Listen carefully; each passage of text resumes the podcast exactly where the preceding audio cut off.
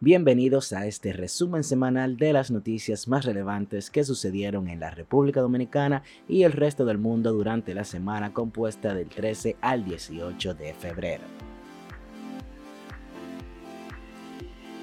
El Ministerio de Educación de la República Dominicana informó que los espacios deportivos de las escuelas públicas de todo el territorio nacional estarán disponibles para la población los fines de semana con el objetivo de que los jóvenes inviertan su tiempo libre en actividades recreativas de calidad. De su lado, el Ministerio de Educación Superior Ciencia y Tecnología del país, junto a la institución educativa Next Education, abrieron una convocatoria para ofrecer un programa de becas del 100% para que estudiantes dominicanos puedan formarse en modalidad online en España. La Dirección General de Pasaportes aclaró esta semana que sí tienen libretas disponibles, pero no las suficientes para suplir la demanda del servicio, por lo que solo hacen el reemplazo en casos especiales y esperan que entre finales de marzo y principios de abril la situación se normalice debido a que el suplidor de las mismas ha indicado que para esas fechas estaría entregando las cantidades que se requiera. Internacionalmente hablando, al menos 4.815 menores sufrieron abusos sexuales por parte de miembros del clero católico de Portugal desde 1950, según reveló una comisión independiente que presentó sus conclusiones el lunes tras haber recabado información de más de 500 testigos durante un año. El gobierno del presidente Nayib Bukele ahora cobra a los presos por comida, ropa y productos de higiene en las cárceles. Familiares de los detenidos denunciaron que ahora las autoridades les exigen 170 dólares mensuales para brindarles alimentos y productos básicos y que no le permiten pasar absolutamente nada.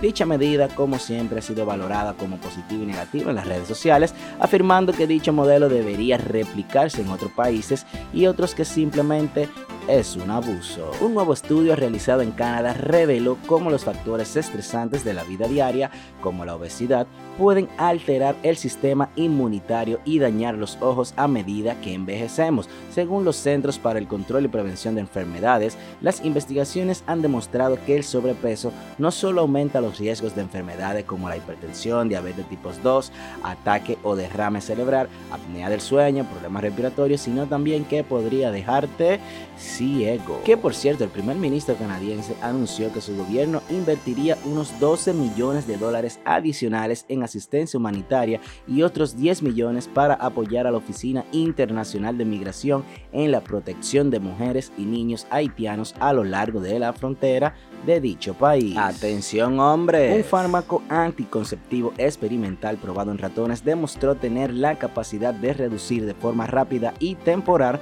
la fertilidad masculina, al detener por unas horas la capacidad de movimiento de los espermatozoides, según detalla en un nuevo estudio publicado por la revista Nature. El hallazgo supone un avance en los esfuerzos por desarrollar una píldora anticonceptiva masculina que podrían tomar los hombres poco antes de la actividad sexual y recuperar la fertilidad al día siguiente. Y pregunto yo, ¿y tú? ¿Usarías este método anticonceptivo? Con esta pregunta llegamos al final de esta emisión. Recuerda que ya puedes seguirnos en todas las redes sociales. Será hasta la próxima semana. Esto fue, en conclusión, tu podcast informativo.